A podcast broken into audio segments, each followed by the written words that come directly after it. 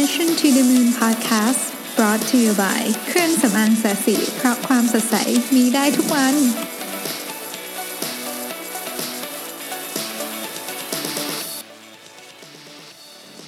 สวัสดีครับ ยินดีต้อนรับเข้าสู่ Mission to the Moon Podcast นะครับ นี่เป็น episode ที่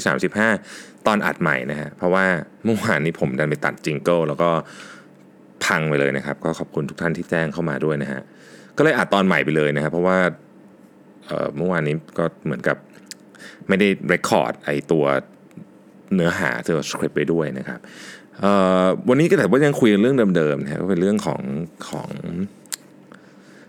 การบริหารเวลาขององค์กรนะครับ ถ้าผมถามว่าในสัปดาห์หนึ่งที่ผ่านมานะวันนี้วันศุกร์นะฮะวันศุกร์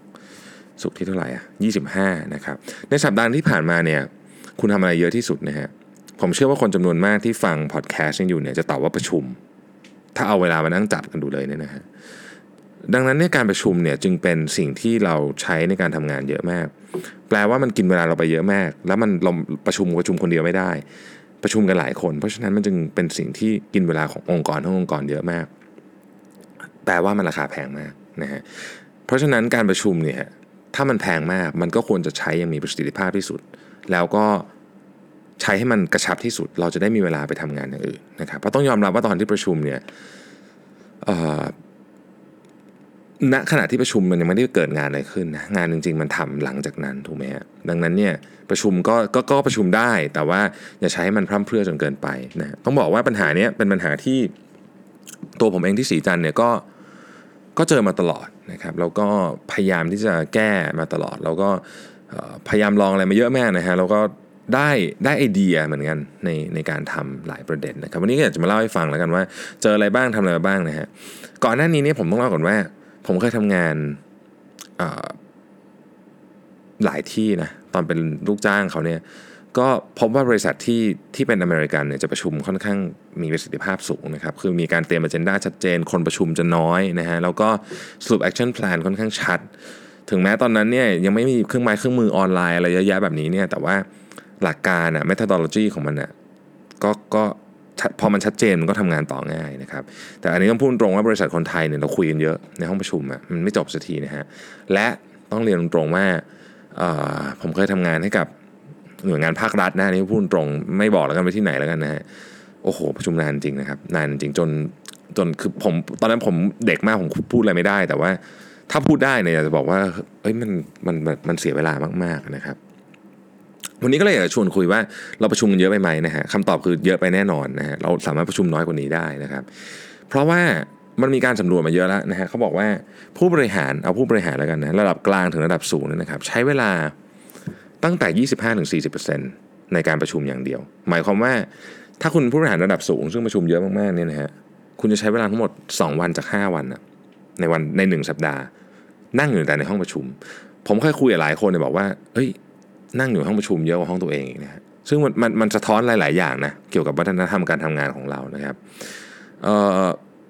ตัวอย่างที่ที่อยากจะเล่าเป็นเป็นจริงๆเมื่อวานพูดไปแล้วแต่ว่าขอพูดซ้ำอีกทีก็คือว่า ripple effect ของการประชุมเยอะเกินไปเนี่ยมันสูงมากจริงนะครับ คือถ้าสมมติว่าออองค์กรที่มี sizing ค่อนข้างใหญ่เนี่ยนะฮะมีที่ประชุม Excom คือ executive committee เนี่ย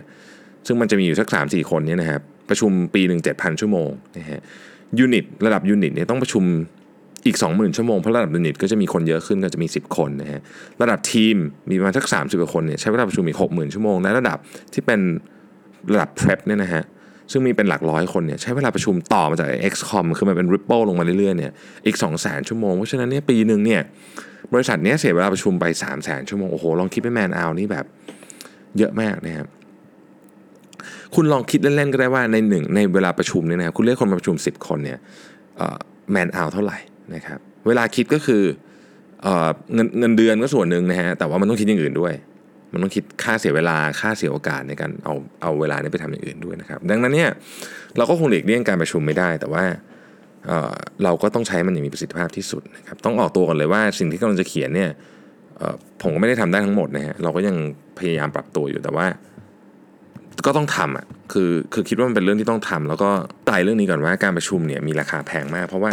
คุณในฐานะผู้นำองค์กรเนี่ยไม่ได้สามารถจะไปควบคุมทุกคนเอ่อในการประชุมได้ดังนั้นเนี่ยเราก็ต้องให้ทุกคนเนี่ยเข้าใจประเด็นนี้ให้ตรงกันก่อนนะครับ เรียกว่าเป็นการวาง mindset ให้ถูกต้องก่อนนะฮะวิธีการจัดการการประชุมเนี่ยนะครับ มีข้อคิดนะฮะอยู่ประมาณนี้นะครับ ข้อที่หนึ่งก็คือว่า ต้องแน่ใจก่อนว่าต้องเรื่องนี้ต้องการประชุม การประชุมส่วนใหญ่เนี่ยมันจะมีอยู่ 3 ประเด็นนะครับ ก็คือ 1 เพื่อแจ้งคล้ายๆแจ้งเพื่อทราบนะฮะสองเพื่อระดมสมองเพื่อตัดสินใจอะไรบางอย่าง 3 เพื่อเป็นการตัดสินใจอะไรบางอย่างไม่เหมือนกันนะข้อ 2 ข้อ3เนี่ยมีแค่นี้นะครับ ข้อ1เนี่ยเป็นใช้ให้น้อย เพราะว่ามันมีวิธีอื่นนะครับข้อ 2 ข้อ3เราจะต้องมาเจอหน้ากัน แล้วก็ งานบางอย่างไม่เหมาะกับการประชุมนะยกตัวอย่างงานที่ไม่เหมาะกับการประชุม ก็จะมีอย่างเช่นการร่างกลยุทธ์นะฮะการร่างกลยุทธ์เนี่ยมันมันควรจะใช้วิธีอื่นนะครับอาจจะเป็นการทำเวิร์กช็อปเล็ก ๆ หรือว่าการมันมีวิธีเยอะนะฮะ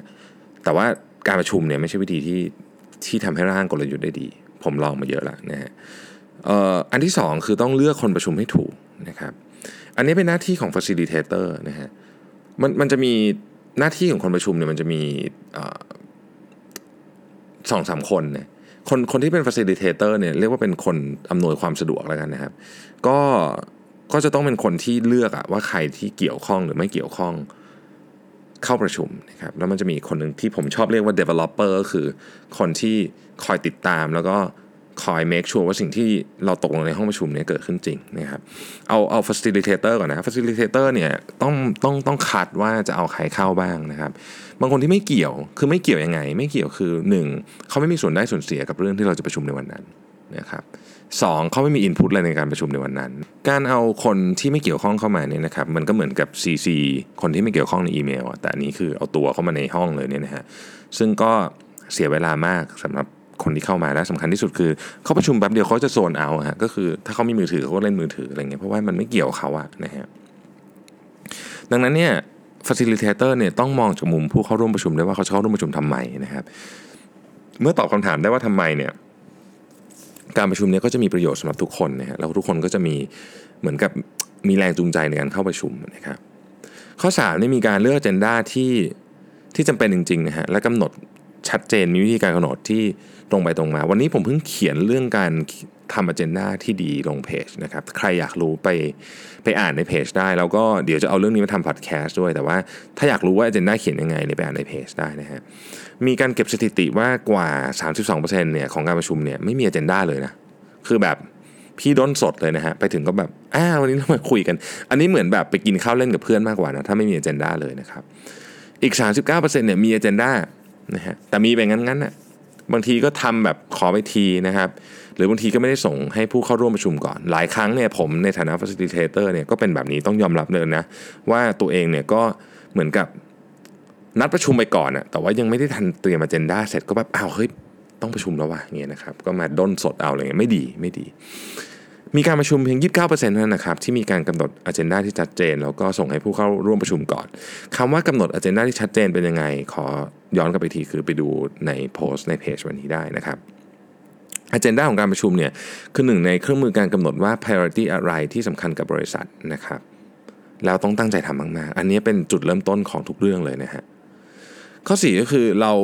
ควรตั้งเป้าในการลดเวลาการประชุมครับ เหมือนที่เราตั้งเป้าในการพยายามลดเวลาการผลิตให้ได้ถึงจุดที่เรียกว่า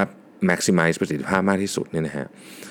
การยืนประชุมเป็นวิธีหนึ่งนะที่ทำได้สำหรับสำหรับการประชุมทีมเล็กๆนะครับแล้วก็อะไรที่ไม่ค่อยฟอร์มอลมาก เหตุผลที่เราต้องตั้งเป้าลดเวลา ไม่ใช่ไม่ใช่เกี่ยวกับเรื่องว่ามันทำให้ประสิทธิภาพในการประชุมดีขึ้นอย่างเดียว แต่ว่า มันมันมีความจริงข้อหนึ่งของสมองมนุษย์ก็คือว่าเราเนี่ยสามารถโฟกัสเรื่องหนึ่งมาก ๆ ได้เนี่ยสินาทีเท่านั้นนะครับแล้วก็รวมๆกันหลายเรื่องเนี่ยไม่เกิน 45 นาที ดังนั้นเนี่ยการประชุมที่เกิน 45 นาทีหรือ 1 ชั่วโมงเนี่ยคนจะเริ่มหลุดละบางทีอาจจะต้องเบรกการประชุมเป็น2 session ด้วยซ้ำนะฮะแต่ถ้าว่าถ้าเป็น conference call นะครับถ้าเป็น conference call ซึ่งมีหลายแบบ conference call แบบที่แย่สุดเนี่ยคือเรานั่งหน้าจอคอมเราเอง และเราปิดกล้อง นึกออกไหมเวลาทำ Google Hangout อะเราก็จะแบบนั่งจอจอคอมแล้วเราปิดกล้องใช่ไหมอันเนี้ยเราจะไปดูอะไรอย่างอื่นของเราเราก็เหมือนกับหูก็ฟังประมาณครึ่งหนึ่งอะไรเงี้ยอันเนี้ยตัวเลขสมาธิเนี่ยจะลดลงจากประมาณชั่วโมงหนึ่ง45 นาทีเนี่ยเหลือแค่ประมาณ 23 นาทีเท่านั้นเองนะครับข้อที่ 5 ก็คือว่าต้องมีการให้คนที่มาเนี่ยเตรียมการก่อนมาประชุมนะฮะมีการเก็บสถิติ เลยนะครับในประเทศสหรัฐเนี่ยว่าการประชุมถึง 33%เนี่ยผู้เข้าประชุมไม่มาไม่ไม่เตรียมการเลยครับมาแบบหัวโล่งๆมาเลยนะฮะซึ่งมันเป็นการเสียเวลาของคนอื่นมาก อย่างที่บอกครับการประชุมแพงมากแพงมากๆ เพราะฉะนั้นต้องใช้อย่างมีคุณค่าและทุกคนต้องเคารพการประชุมด้วยนะฮะถ้าทุกท่านเคยอ่านเรื่องของเจฟเบซอสผู้ก่อตั้งอเมซอนเนี่ยแกมีชื่อเสียงมากนะเรื่องการให้ลูกน้องทุกคนเนี่ยต้องเตรียมตัวเขียนรายงานมาอย่างดีนะครับแล้วก็ไม่มีการใช้ powerpoint โดยเด็ดขาดนะครับ โดยเบซอสให้ทุกคนอ่านรายงานใน 30 นาทีก่อนการประชุมนะครับข้อที่6เนี่ยมี housekeeping ที่ดีนะฮะอย่างที่ผมบอกว่าเมื่อกี้มันจะมีคนมีหน้าที่สำคัญสำคัญอยู่2อสคน อันอันแรกคือ facilitator นะครับและเอ่อซึ่งก็เป็นคนอำนวยความสะดวกทั้งหมดนะฮะอันอันที่ 2 ก็คือ developer คนนี้จะเป็นคนเขียนจดมินิทเป็นคนที่ติดตามงานหลังจากมินิทจบไปนะฮะซึ่งถ้าเกิดคุณมี tools ต่างๆ อย่างอย่างที่สีจานใช้ Asana เนี่ยก็จะต้องมีคนตัว Asana มันก็ track track คนที่เกี่ยวข้องอยู่แล้ว แต่ว่ามันก็จะต้องมีคนหนึ่งที่คอยติดตามเรื่องนี้นะฮะและมันอาจจะมีคนที่3ก็คือประธานในที่ประชุม ซึ่งซึ่งจะเป็นคนเดียว facilitator ก็ได้นะครับประธานที่ประชุมเนี่ยเราจะใช้ในกรณีที่ค่อนข้างจะเป็นทางการนิดนึงนะครับอย่างการประชุมบอร์ดหรืออะไรเงี้ยนะฮะซึ่งต้องมีประธาน ก็อาจจะเป็นคนละคนกับ facilitator หรือคนเดียวกันก็ได้ ในกรณีส่วนใหญ่ที่เป็นการประชุมกันภายในก็จะเป็นคนเดียวกัน แต่ว่าถ้าเกิดเป็นการประชุมที่สำคัญใหญ่มากก็จะเป็นคนละคนนะครับซึ่งจะทำหน้าที่แตกต่างกันไปนะฮะ ความสำคัญอันหนึ่งที่ประเทศไทยต้องให้ความสำคัญเรื่องนี้มากขึ้นกว่าเดิมคือ การเริ่มให้ตรงเวลา พอเป็น internal meeting เนี่ยเราก็จะไม่ค่อยใส่ใจเรื่องนี้มากบางทีเนาะผมก็เป็นเหมือนกันบางทีแต่เดี๋ยวนี้หายไปเยอะแล้วนะฮะเรียกว่าหายไปเกือบร้อยเปอร์เซ็นต์นะฮะมันมันทำให้เราเราไม่เคารพเวลาของคนอื่น คุณลองคิดดูนะครับ ถ้าความยาวการประชุมหนึ่งชั่วโมงเนี่ยแล้วเราเริ่มสายไป 10 นาที สมมุติว่า คุณเป็นประธานในที่ประชุมแล้วคุณมาสาย 10 นาทีเนี่ยคนอื่นเขาก็ประชุมกันไม่ได้ถูกไหมหรือคุณไม่ต้องเป็นประธานก็ได้คุณเป็นใครก็ได้แต่เขาเริ่มประชุมไม่ได้เพราะคุณยังไม่มาเนี่ยนะฮะคุณเสียเวลาเนี่ยของที่ประชุมนั้นไปอะสิบหกเปอร์เซ็นต์นะฮะถ้ามองจากมุมเสียเวลาว่าเสียเวลา 16%ว่ามันเป็นความสูญเสีย 16%เนี่ยนะครับ ถ้าเรารันโรงงานที่มีอัตราการสูญเสีย 16%เนี่ย โอ้โห เราคงต้องมีมาตรการจัดการกันใหญ่โตเลยนะ คือต้องแบบ คงต้องไปจ้างผู้เชี่ยวชาญมา คิดว่าจะทำยังไงให้แบบโอ้โหอัปเกรดระบบนู่นนี่ถูกไหมฮะการประชุมก็เหมือนกันนะครับข้อที่ 7 การประชุมไม่ใช่การโฮมรูมอันนี้ขอเน้นสำหรับท่านผู้บริหารระดับสูงทั้งหลายนะฮะการประชุมไม่ใช่ที่ที่ให้คุณมาพูดคนเดียวนะครับอันนั้นคือโฮมรูมสมัยตอนเราเรียนเด็กๆนะครับต้องให้คนอื่นพูดและการประชุมที่ดีเนี่ยทุกคนในที่ประชุมควรจะได้มีสิทธิ์พูด ไม่งั้นเนี่ยคนในนั้นแปลว่าเราเชิญคนประชุมผิด อย่างที่ผมบอกฮะการแจ้งเพื่อทราบเนี่ยมีวิธีอื่นเยอะแยะไม่ต้องเชิญประชุมก็ได้นะครับในขณะที่ตัว facilitator เองเนี่ยควรจะมีวิธีที่ทำให้คนที่ไม่ค่อยแสดงความคิดเห็นเนี่ยนะครับพยายามแสดงความคิดเห็นมากขึ้นด้วยนะฮะข้อ8เนี่ยคือต้องเก็บเครื่องมือสื่อสารให้หมดนะฮะมันมีงานวิจัยชิ้นหนึ่งจาก University of Chicago นะครับซึ่งเขาไปเอาคนมา 3 กลุ่ม กลุ่มหนึ่งเนี่ย เอามือถือเข้าไปปิดเสียงปิดสั่นนะ แต่วางไว้บนโต๊ะ อีกคนหนึ่งเนี่ยเอามือถือเข้าไปปิดเสียงปิดสั่นใส่ไว้ในกระเป๋ากางเกง อีกคนนึงไม่เอามือถือเข้าไปเลยนะฮะสามกลุ่มเนี่ยแบ่งเป็นสามกลุ่มเนี่ยกลุ่มที่ทำข้อสอบมาได้คะแนนแย่สุดคือข้อสอบเหมือนกันเนี่ยนะครับ คือกลุ่มที่เอามือถือเข้าไปปิดเสียงปิดสั่นแล้ววางบนโต๊ะคือคุณมี notification มาคุณก็ไม่รู้ถูกไหมคุณปิดทุกอย่าง แต่ว่ามือถือมันคุณเห็นมัน กลุ่มที่แย่ลงมาคือปิดเสียงปิดสั่นเอาไว้ในกระเป๋า กลุ่มที่ดีที่สุดคือกลุ่มที่ไม่ไม่เอาเข้าไปเลยนะครับ การงานวิจัยเนี้ยสรุปได้ว่าสมาร์ทโฟนเนี่ยแม้มันอยู่ในห้องวางให้บนโต๊ะ หรือแม้แต่ใส่ในกระเป๋าเนี่ยก็ทำให้คุณเสียสมาธิไม่ต้องใช้ไม่ต้องหยิบขึ้นมาเลยก็ได้นะฮะดังนั้นเนี่ยการจะช่วยให้การประชุมมีประสิทธิภาพมากขึ้น ผู้ประชุมโฟกัสกับเรื่องตรงนั้นมากขึ้น และทำให้การประชุมเสร็จเร็วขึ้นเนี่ยอันสำคัญที่สุดคือต้องเก็บอุปกรณ์อิเล็กทรอนิกส์ทั้งหมดออกจากห้อง นะครับมิฉะนั้นแล้วเนี่ยมันก็มีงานวิจัยอีกชิ้นหนึ่งที่บอกว่า คนเราจะส่งอีเมลหรือ text ระหว่างการประชุมเนี่ยเฉลี่ยทุก 15 นาที แล้วคุณรู้ไหมครับว่าคนที่พูดอยู่แล้วก็เห็นคน text เนี่ยมันมันดูไม่น่ารักเลยพูดจริงนะฮะเพราะฉะนั้นเนี่ยเราต้องเอาสมาร์ทโฟนกับแล็ปท็อปออกจากห้องประชุมให้ได้ นอกจากเสียว่าคนนั้นเป็นคนที่จำเป็นจะต้อง present ถึงจะต้องใช้แล็ปท็อปจริง ๆ เท่านั้นนะครับอันนี้ถ้าทำได้นะครับรับรองว่าโอ้โหจะช่วยมากเลยนะครับ พอทุกอย่างมันมันทำให้คนมีสมาธิดีขึ้นเนี่ยเอ่อ environment ดีขึ้นเนี่ยการประชุมก็จะเร็วขึ้นไปด้วยนะครับ ทีนี้เนี่ยอีกอันหนึ่งก็คือทุกคนต้องเข้าใจหน้าที่ของตัวเองนะถ้าสมมติว่าเรามาประชุม เพราะว่าเราเป็นคนมาให้ข้อมูลนะครับ เราก็ต้องเตรียมข้อมูลให้ดี และทำการส่งข้อมูลนั้นนะให้กับคนอื่น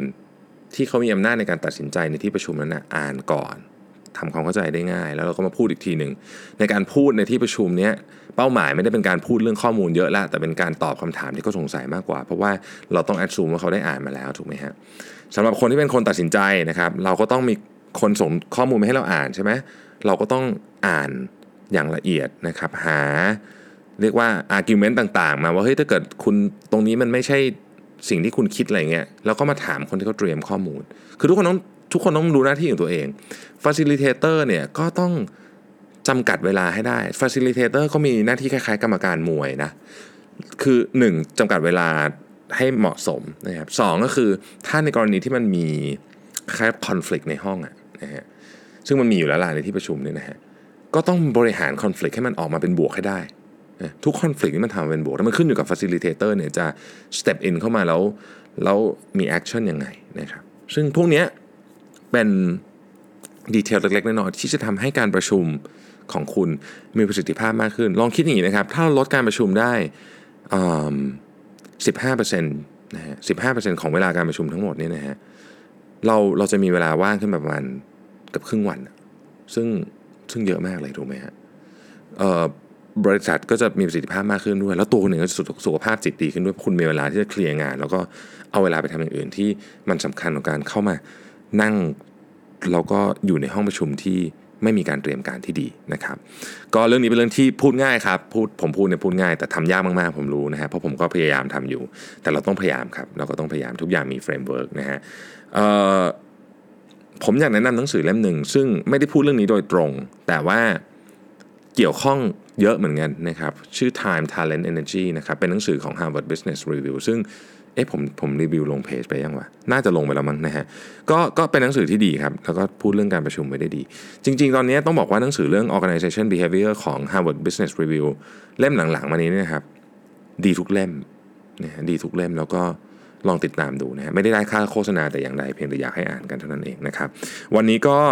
จบแล้วนะครับ ต้องขอลาไปก่อน ต้องขออภัยจริงๆสำหรับความผิดพลาดของพอดแคสต์ในตอนเมื่อวานนี้นะครับ เดี๋ยวจะหา ตอนอื่นมาอาจชดเชยให้นะครับ ก็อันนี้ก็เป็น episode ที่ 35 เวอร์ชัน2 อัดใหม่นะครับ เนื้อหาใหม่ วันนี้ต้องต้องลาไปก่อนนะครับ แล้วก็ขอทุกท่านมีความสุขกับวันหยุดนะครับ เดินทางปลอดภัยวันนี้คืนวันศุกร์นะครับ ถ้าใครออกไปปาร์ตี้ข่าวไปก็ดื่มไม่ขับนะครับ ขอบคุณมากนะครับ สวัสดีครับ